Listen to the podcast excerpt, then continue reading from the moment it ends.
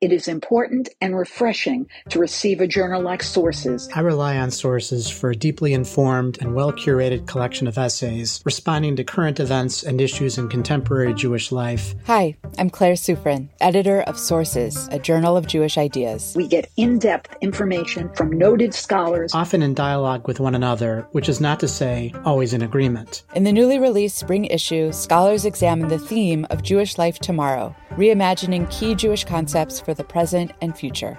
Read, reflect, and subscribe to the award winning journal at sourcesjournal.org.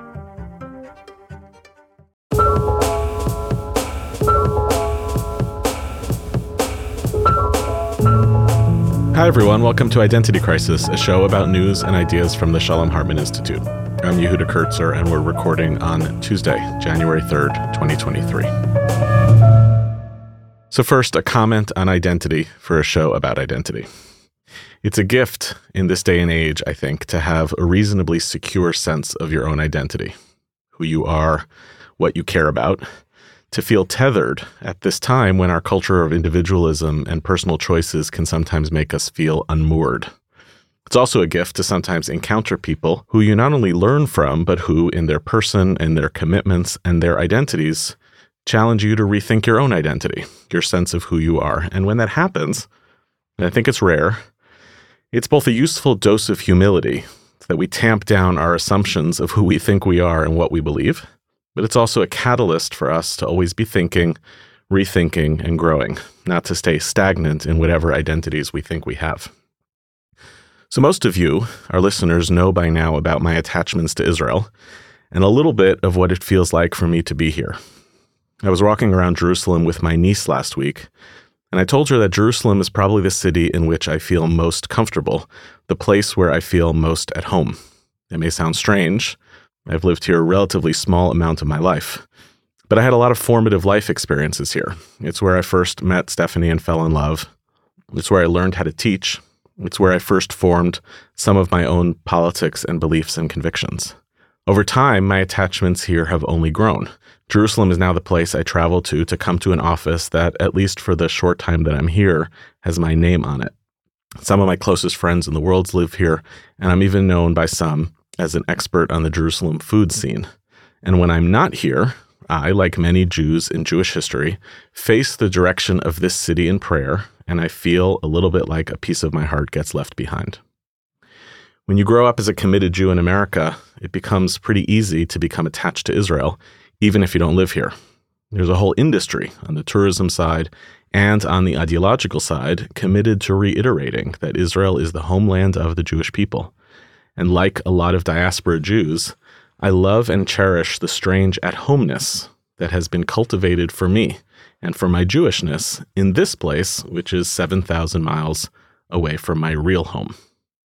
Still, in the last few years, and especially in relationship with today's guests, I've started to understand and to internalize how one person's sense of at homeness can invisibilize the actual at homeness of other people, those that actually live here.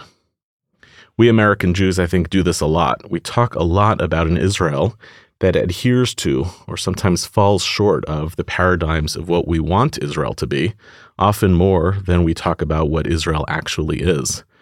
But this is perhaps most complicated when it comes to Israel's Palestinian Arab citizens and its inhabitants. So I don't think that at homeness needs to be a zero sum game. I don't think it should be the case for Israel's Jewish and Arab citizens who could, in theory, build an equitable society, and maybe it's even possible for us to figure out a way for those of us Jews who don't live here to make a claim to this place that won't come across to many of its Palestinian citizens and inhabitants as contesting or coming at a cost to their own at homeness. I think that's in theory possible. But until then, I think that that's where we are, and it gives me a lot of pause.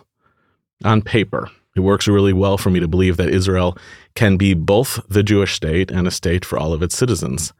In theory, that also helps me identify with it, both Jewishly and as a person who really, really believes in democracy. In practice, it's hard and maybe getting harder to execute, and it feels like those values are getting pulled further and further apart. I've felt, in fact, in my conversations with my colleague Rana Fahum, who joins me today, um, that we don't quite know what to do with each other.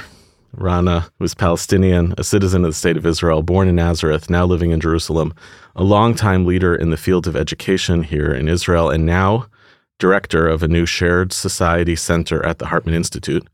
And me, an American Jew who leads the North American division of an Israeli organization, deeply connected to Israel also, but from afar. Both of us, you'll forgive the metaphor, share the same significant other, Israeli Jews.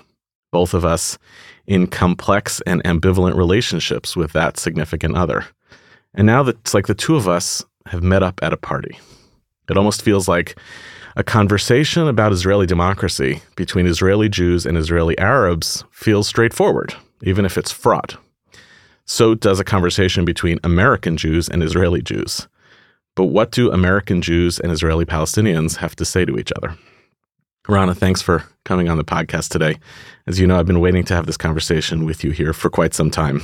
Maybe you could start by telling our listeners who may be surprised that someone with your identity and your background is here at the Hartman Institute in Baca in West Jerusalem, um, a Zionist institution. Maybe tell us a little bit about what you're here to do uh, and what are you working on so far?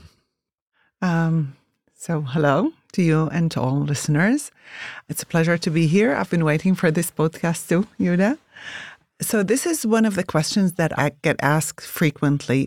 What is an opinionated Palestinian? As mm-hmm. you put it recently in our private conversation, does an organization that defines itself as Zionist and mainly deals with liberal Zionism and liberal Judaism. And I want to start answering that question in two different ways, and then we'll talk a little bit about the Shared Society Center. First of all, I do think that it's all about people. I was introduced to the Hartman Institute by a person that I care about and I trust. And then I met the executive committee, starting with the president here, Donniel Hartman, and then you and Rachel and all of the other people at the executive committee at Hartman. And immediately I felt that we have something in common. With all the differences that we have, we still kind of speak the same language and we share values.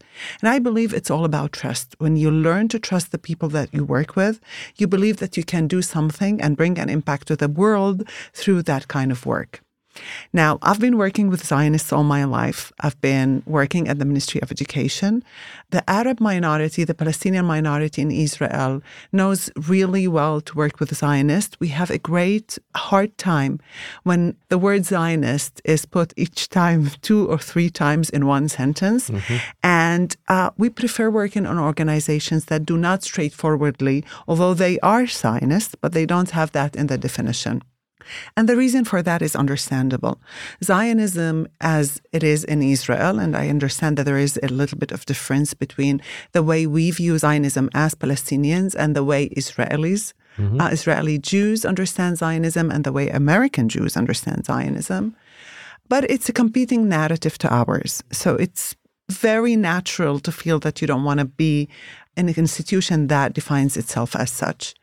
From this other side, that was the challenging part of it. That was the intriguing part of it, is that you're not doing the obvious. On the contrary, you're trying to figure out a solution to a very complex problem slash problems in a setting which was very challenging to me and wasn't the obvious setting to do that. And I believe that if we want to come and work on shared society, and that's what the center is trying to do, we have to be engaged in different conversations with different populations. As long as we believe that we share the same destiny eventually, and we want to work towards a better future for everybody involved or feels that they have a stake. So ultimately, like I understand what you're basically saying. Palestinians are always going to have to work with Israelis and Israeli institutions, even just to advance their own self interest. But you're going one step further. You believe that it's actually genuinely possible for Palestinians, citizens of Israel, that not only are we working together around like to achieve your own self-interest like palestinian citizens of israel have to work with the zionist ministry of the interior to get what they need for their lives. But you've made a bigger claim which is that we actually can pursue the possibility of a same shared destiny.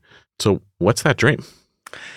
Um, we learned from the past years that working only on mutual interests works only for the short term Because eventually, if we don't talk about our identity and we don't figure out how to come to peace with our history and with the competing narratives, with the big issues like occupation, like civil rights and national rights for Palestinians who are citizens of Israel, eventually, even if we have common interests and we work together and sometimes we attain some of these common interests, at the end, at times of crisis, people tend to go back to their tribes and people mm. tend to fall back into the places where we don't want to go. And in order for us to be able not only to work on these uh, short term interests, we have to be engaged in a different kind of a conversation. And to be engaged in that kind of conversation, and you said that in your introduction, you have to be very confident of who you are.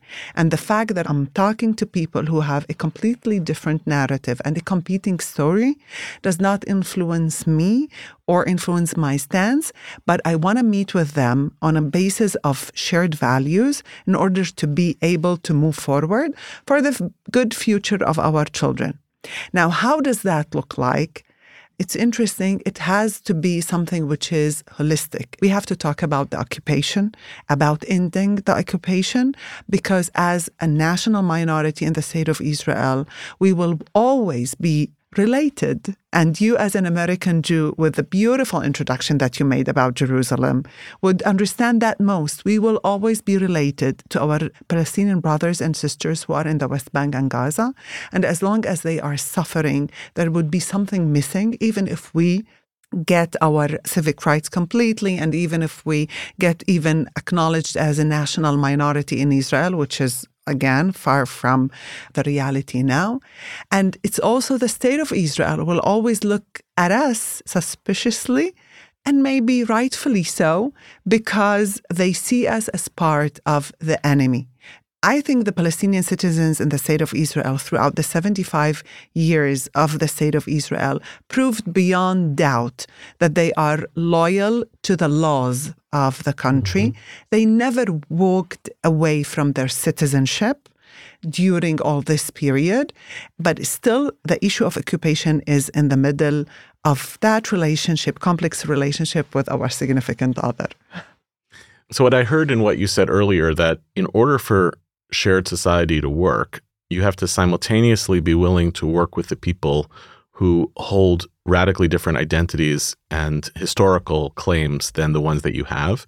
And maybe paradoxically, you have to be the kinds of people who can have the resilience of holding on to your own identity. I assume that that's a critique where sometimes shared society, like any kind of cross identity group, people kind of start becoming the same. Mm-hmm. They start to lose the pieces of their identity. And then what have you achieved? You've come across some difference. But there's something almost paradoxical baked into what you said around ending occupation, for instance. The more explicit the political claims become of those who want to enter into shared society work, the more obstacles you start to invite from the very people you're trying to talk to. Mm-hmm. So how does that actually what does that actually look like in the work? Because in theory, I could talk to people with totally different political views, but if I'm actually trying to make change, the more explicit I am about the change, the more resistance that you're going to get on the other end. So how do you how do you imagine how that's supposed to play out? Yeah. So the model that we work uh, at the center at Hartman is a model where it engages people first and foremost in a conversation about, as we said, values and not about stance. Eventually, we will get to talk about stance. But first of all, the first circle is, as you said, you have to be very confident of who you are and what the values that you have and what you stand for in life. The second circle would be starting learning about the other. And one of our biggest enemies is actually ignorance. There is a very strange relationship between Palestinian citizens of Israel and the Jewish citizens of Israel Israel, where the Jews don't know anything almost about the Palestinians, and those who know are really in the margins. Some of them know that they know, and others don't know that they don't know. And with the Palestinians, we live in the illusion that we know Israelis very well. Hmm. But when it comes to the real foundations of faith, even the real Zionism that when different Israelis relate to, how is that different from uh, Jabotinsky's Zionism or Herzl? We don't know that. So one of the main things is that we have to work on that component of knowledge because in order to change attitudes, behaviors, you have to change attitudes. And in order to, to change attitudes, you need to learn more about the other. And then the last circle would be that for those people to come together and talk. And first of all, we want to be engaged in a conversation about values and then talk about stands. And that makes the conversation look differently. This process also helps build trust. One of the things that we also want to work on is that we have to understand that none of us will probably get the whole dream, the full dream. Mm-hmm. We have to compromise at some places.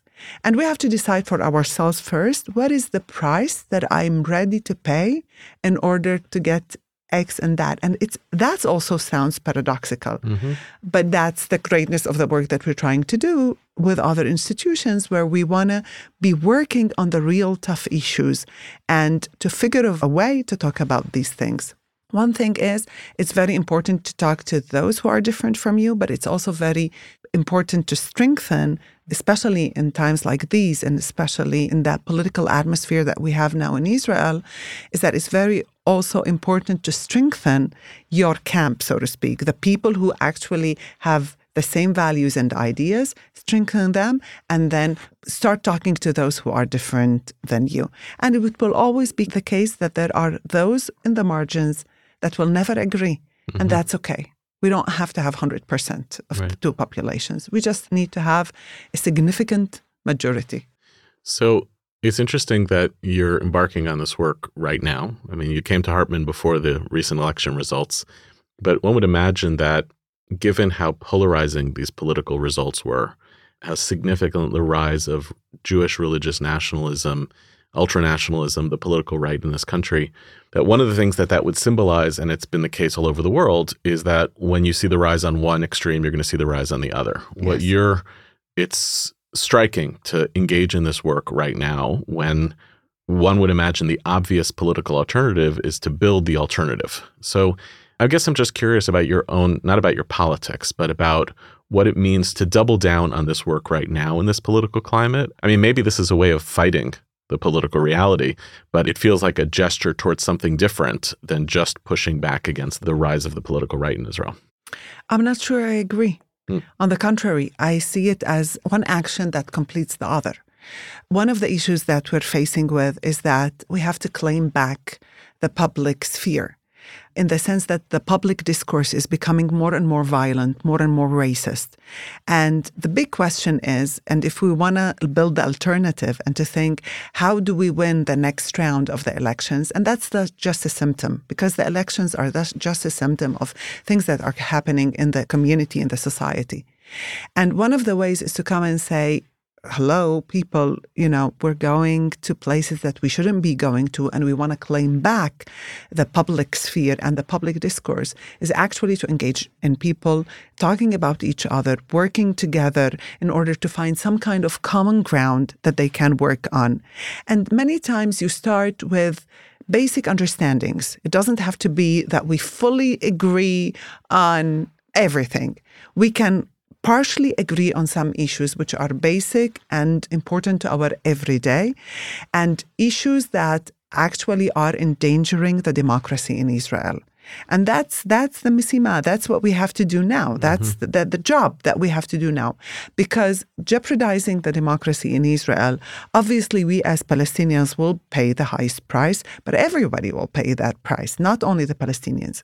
So first we have to look for places where we can find people that have these basic understandings and common ground to build something. And it's like building a building. So you build the first floor and you build the second and you build the third.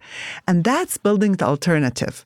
That's the grassroots building the alternative. Of course, another way of doing that is building political uh, capital, uh, yeah. capital, but they don't go one against the other. On the contrary, they both go into the same point of actually finding an alternative and an alternative, even a social alternative between the people who are sharing the land.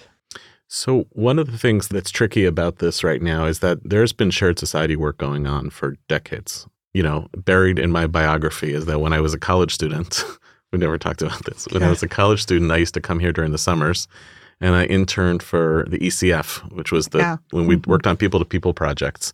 That was in the kind of the heyday of Oslo. Oslo was like a shooting star, started up very high and then quickly plummeted.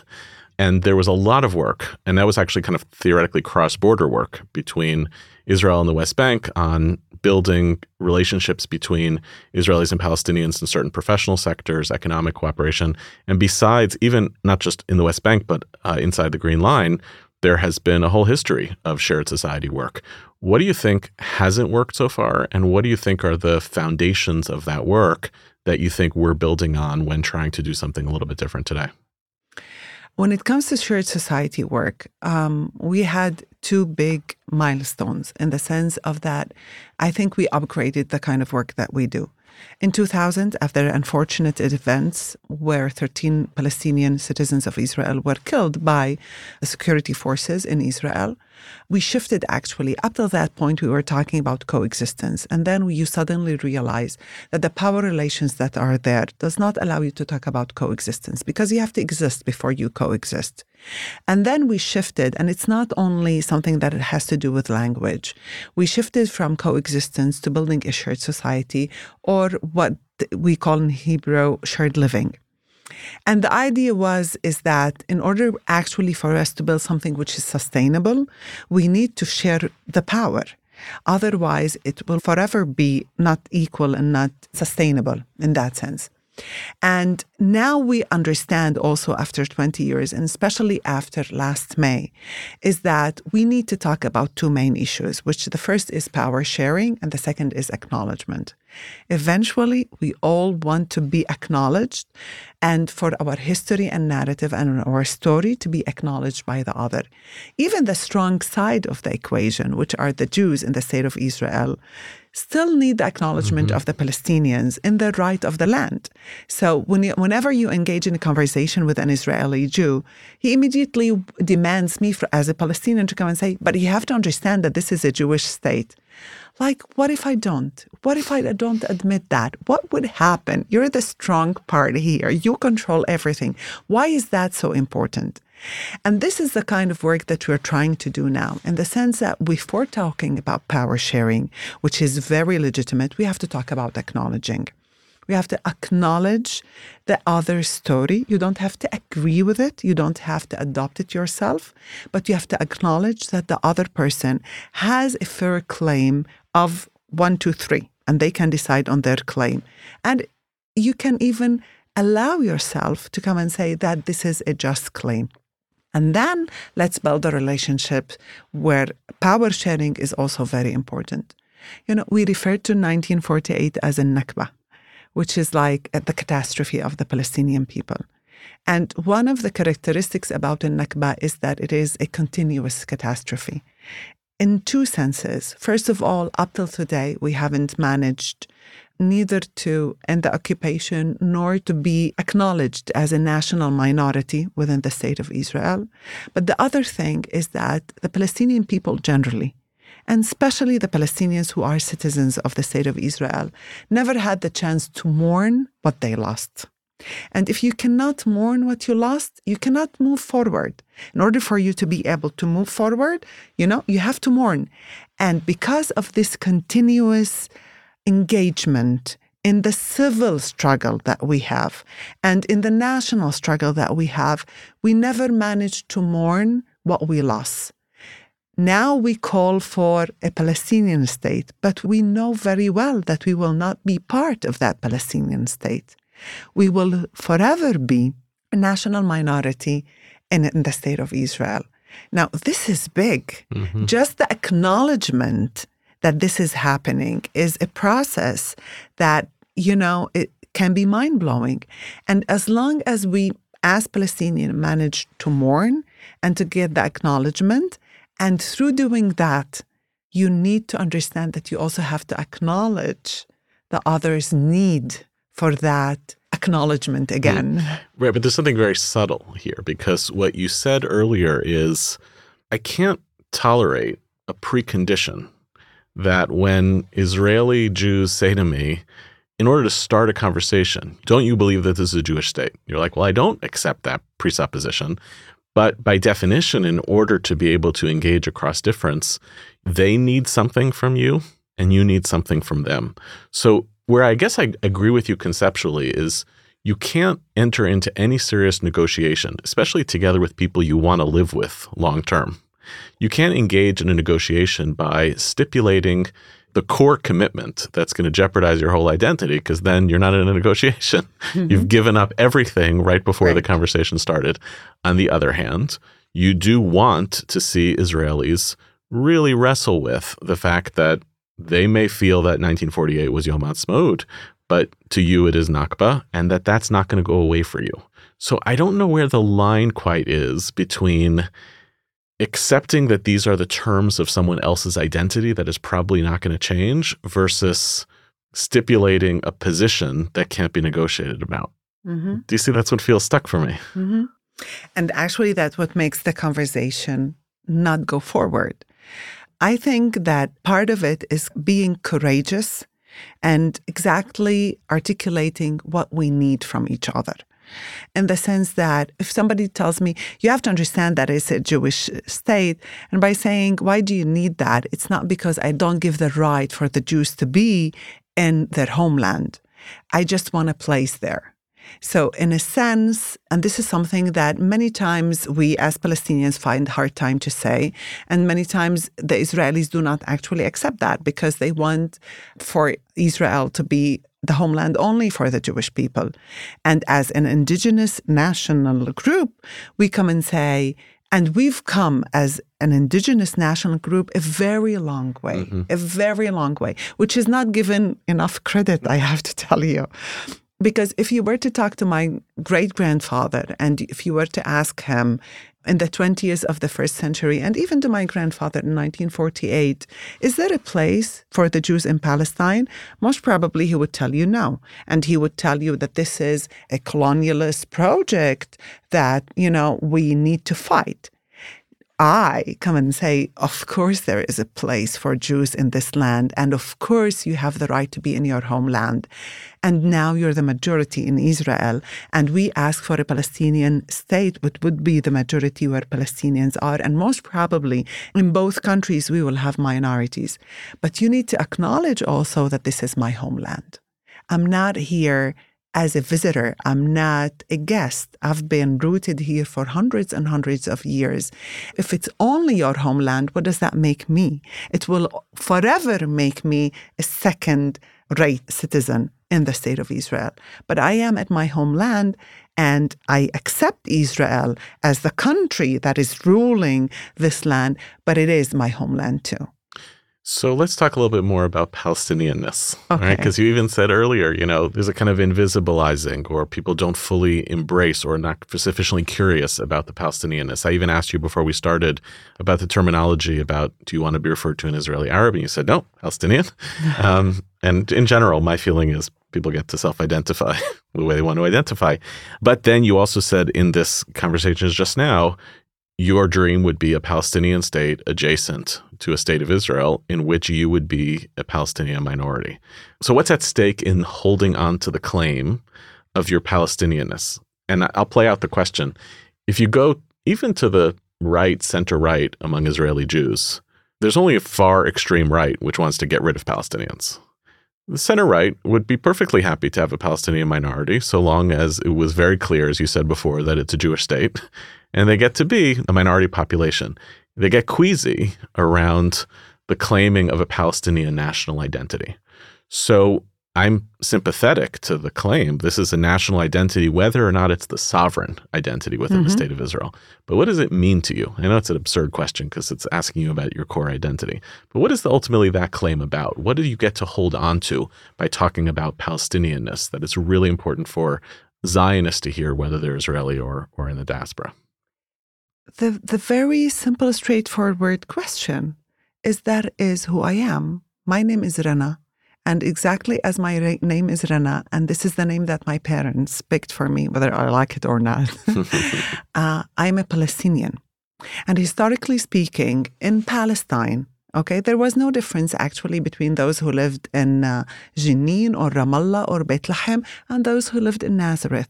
We belong to the same nation. We speak the same language. We share the same religious culture, although we are Christians and Muslims. But there is this religious culture that we mm-hmm. all use. We have the same history. We were divided somehow in 48 and 67, I would say pretty randomly and we are part of that nation. There is no such thing as an Israeli Arab. This is a term that the state of Israel and Israelis brought into the table because it's very hard to talk about our Palestinianhood. Because again, it's mm-hmm. associated with the enemy. And they don't want to associate us and they want us to drift apart from that identity because that identity is threatening. But let's imagine that world where everything is beautiful and there is peace, that identity wouldn't be threatening anymore. But it is who I am. That's part of who I am. And of course, Yehuda, and I'm not trying to, this is also a political statement, a political statement where it comes and says, I'm part of that nation. And I need you to acknowledge that I'm part from that nation. And I need you to acknowledge the compromise that to you might sound not as a compromise, but it is to me. And the fact that I'm saying I'm a Palestinian citizen of Israel is also a political statement mm-hmm. because I'm taking upon me that citizenship. And I said that before, even in the worst time, we as a population never walked out from our citizenship from the state of Israel. So it's simply who we are. Calling us Arabs is excellent. That's also my identity. But the Syrians are Arabs, and the Lebanese are Arabs, and the Saudians are Arabs. We are all part of the Arab nation, but we are Palestinian. We belong to the land. That's our relation to the land also. And that's what makes the connection. I am living in a state which does not share the same nationality as I do, and I'm accepting that on myself, but it doesn't mean that I have to deny who I am. So let's go back to where I started a little bit, which is you've gotten an opportunity in the last how long you been at Hartman? Nine, six months, nine months, yeah, seven, something like that. Seven months to be an insider to a different group's conversation. I'm curious a little bit what that feels like. I don't think I've ever. I'm like you know been working with the Jews for a long time. Yeah. um, I certainly have never been like a, that level of kind of unique individual within another group's internal conversation. But one of the things that I take pride in in this institution is that by the virtue of the fact that we are of a particular group, there's actually quite a bit of difference of opinion within the institute. I'm curious what it's been like to be sometimes inside of those conversations um, very acutely, and sometimes like a fly on the wall of the conversation inside the Jewish community. You've, see, you've been inside an American Jewish conversation when you were at the Hartman Board meetings in America, and certainly inside a Zionist conversation here. So tell us a little bit about what that's felt like. Well, I have to say that that's fascinating. And I feel very privileged. Mm. I don't think that many non Jews get the chance to actually be part and not for, you know, a glimpse, but actually to be part and to hear all the conversation and all of its sides, both here in Israel and also, and especially in North America. And I really do feel privileged. It's been a teaching process which is genuinely mind blowing. And one of the questions that I actually ask my colleagues is Is the conversation different that I'm now in the room? And I was very happy actually to learn that it could be that in the people's minds they're aware of me, but the conversations themselves are not different, which goes back to mm-hmm. the first point that we talked about. When you trust people and you believe that these are people who you share the same values with, then yeah, that the conversation shouldn't be changed. And they should take into consideration the fact that there is non Jew, but it doesn't change the essence of the conversations that they had. I learned a lot, especially about the American Jewry, a lot. And one of the things is that I never thought we as Palestinian always view the American Jewry as the great force that supports the state of Israel and uh, influences the American policies in doing that. And now I understand this is a huge force, but it also keeps Israel on edge and asks the right question when it comes to liberalism and democracy. And I think this is a huge asset It's a huge asset to the state of Israel. That's, I think, obvious, but it's a huge asset to us Palestinians because we want to have allies or people who actually are demanding not of Israel that it is, but what Israel ought to be, and asking the right questions about liberalism and democracy. And to me, that is like, wow. well, there are sectors, obviously, the Palestinian population who would like to see the American Jewish community raise the temperature much higher. Mm-hmm, they would want to see, in fact, they would want to see the American Jewish community really turn against the state of Israel, use whatever political power and financial capital that's available to us to put financial and political and economic pressure. It's not really how Hartman Institute comes at things. Mm-hmm. So it means that, ironically, to get to what you're talking about, right, we as an American Jewish community actually need to bolster liberal Zionist support for the state of Israel in order to be able to partner with Palestinians and Israelis to advance the causes of liberal democracy. I'm sure that that keeps you up at night a little bit, right? Because yes. you're then participating in something. I'm not putting this on you. I'm just as my own words. You're not, in fact, participating in the advancement to some degree of the Zionist project. That's really tricky. That's a tough question. You should have warned me that you were going to ask this question. Uh, I don't view it as such. Yeah. And that's the change in the in my line of thinking. And the question is what do you mean by Zionism? If Zionism means that you support the state of Israel, the existence of the state of Israel, okay, then I have no problem with that. If Zionism means that you support Israel no matter what, and how liberal and anti democratic it might get, then we have a problem there. But again, when you have a Zionist voice, and now I'm looking at it as a fly on the wall, as you said. Now I'm the fly on the wall because I cannot encourage or disencourage Zionism. That's not my. It's not your line of work. It's not my line of work, and it's not my role in the world. But as a fly on the wall, if I see that your Zionism, by definition, is a Zionism of liberal values, talks about liberal Judaism, talks about strengthening the democracy in Israel, then I root for you. I think that's the kind of work that needs to be done. Uh, by the way, as as Palestinians always say, our historical role in the state of Israel is that we always challenge the limits of the democracy of the Jewish state. We always ask for more. And then, in a sense, by challenging it, we make it better. And when it becomes better, it becomes better for everybody let's say we're successful, Rana, right? Let's say we're successful over the next, I don't want to be ridiculous, and I work for an educational institution. Let's say we both give our lives to this work, and 20 or 30 years from now, the story looks different. Liberal democracy, capacity for identities to be seen fully and wholly, in the sense that both Zionists and Palestinians feel actualization of their political needs and they feel their national rights are respected. I wonder what's going to happen to memory and history. Mm-hmm. Is there going to be a version of the future when we have to let go a little bit of the past?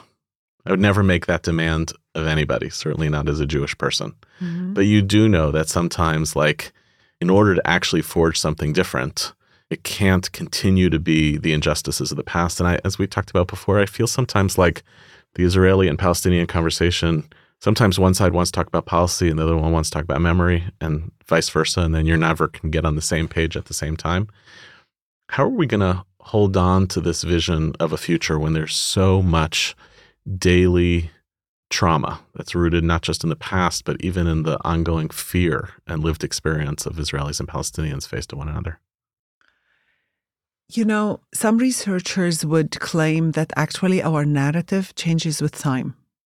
The way you tell the story of the Nakba in the 50s is different from the way you tell it in the mm. 70s, and it was different from the way you tell it in 2000, and different definitely from the way it's told 2022.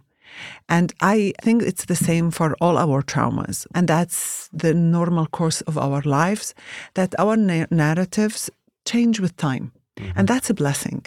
Mm-hmm. And I guess that if we allow ourselves again to mourn what we lost and to reconcile with our past and to find solutions for the injustices that were made in the past, that narrative might still be held in the way it is, but there are other parts of it that, or the continuation of the story, will, will also be told.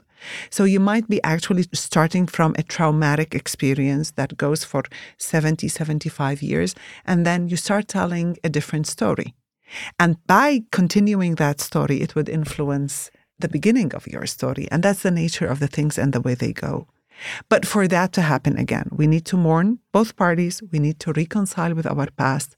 We need to find a way to redefine our identity that fits, by the way, the modern world, even in places where you don't mm-hmm. have conflicts or disputes. Our identities change all the time, and we manage to hold multiple identities or multiple layers of our identities.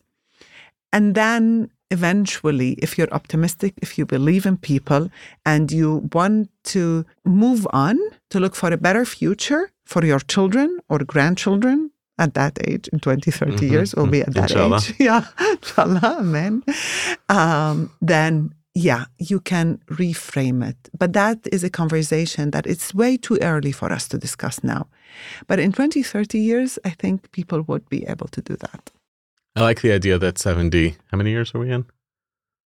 75, 75 years, yes. right? Since Yom Ha'atzmaut, since Nakba, it's still a little too early. I like that. Um, I guess good news and bad news. Rana, what? No, because there is no because we haven't no managed. Yet. Yeah, because we haven't managed to solve the issues. Yeah. Not internally in Israel, and not when it comes to ending the occupation. Yeah, but is there something also that the question of history and memory and trauma is so implicated here because those two stories are so interwoven with each other. It's not actually the Jewish people's story is somewhere else and mm-hmm. then it mm-hmm. clashes with this story. It's actually the last hundred years has been the interweaving of memory and trauma in ways that are going to f- require a lot of disentangling. Rana, what what ultimately gives you hope? Like I, I can't imagine you get up every day, come to work, there's a lot of work to do. There's a lot of problems to solve, but you can't do this work. No one, none of us could do this work if you didn't actually believe it was possible. So, what is it that motivates you to keep at it? So, I always quote Professor Fox, who said about educators you cannot work in education if you are not optimistic, and you cannot work in education if you're cynical. So, the, and we're educators and we're optimistic by nature. Another thing is that even in very hard times, you understand how important your role is as we always say, you mourn for two and a half seconds and then you get up and you start doing the work because that makes your work even more important and you understand how important that work is. I believe in people and I believe in us and I want a better future for my children. I don't want my children to be pushed away from their homeland. I want my three children to have homes in Jerusalem and I want them to live a decent life. Mm. And in order to do that, I need partners. And all of this gives us hope.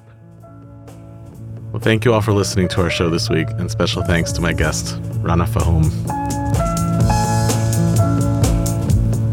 Identity Crisis is produced by David Zvi Kalman. It was recorded in Jerusalem by Yoav Friedman and edited by Gareth Hobbs and Corey Choi at Silver Sound NYC. Our production manager is M. Lewis Gordon. The show is produced with assistance from Maytal Friedman, Miri Miller, and Shalhevet Schwartz, with music provided by So Called. Transcripts of our show are now available on our website, typically about a week after an episode airs, to find them. And to learn more about the Shalom Hartman Institute, you can visit us online at shalomhartman.org. We're always looking for ideas what we should cover in future episodes. If you have a topic you want to hear about or comments on this one, you can write to us at identitycrisis at shalomhartman.org. You can rate and review our show on iTunes to help more people find it. You can subscribe to our show everywhere podcasts are available. We'll see you next week, and thanks for listening.